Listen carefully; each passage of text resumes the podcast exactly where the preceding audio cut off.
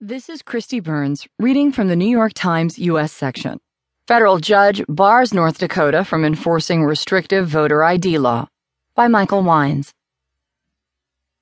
A federal judge on Monday barred North Dakota from enforcing the state's strict voter identification card law, adding to several recent federal court rulings that such laws may disenfranchise minority voters. Judge Daniel L. Hovland of the U.S. District Court for North Dakota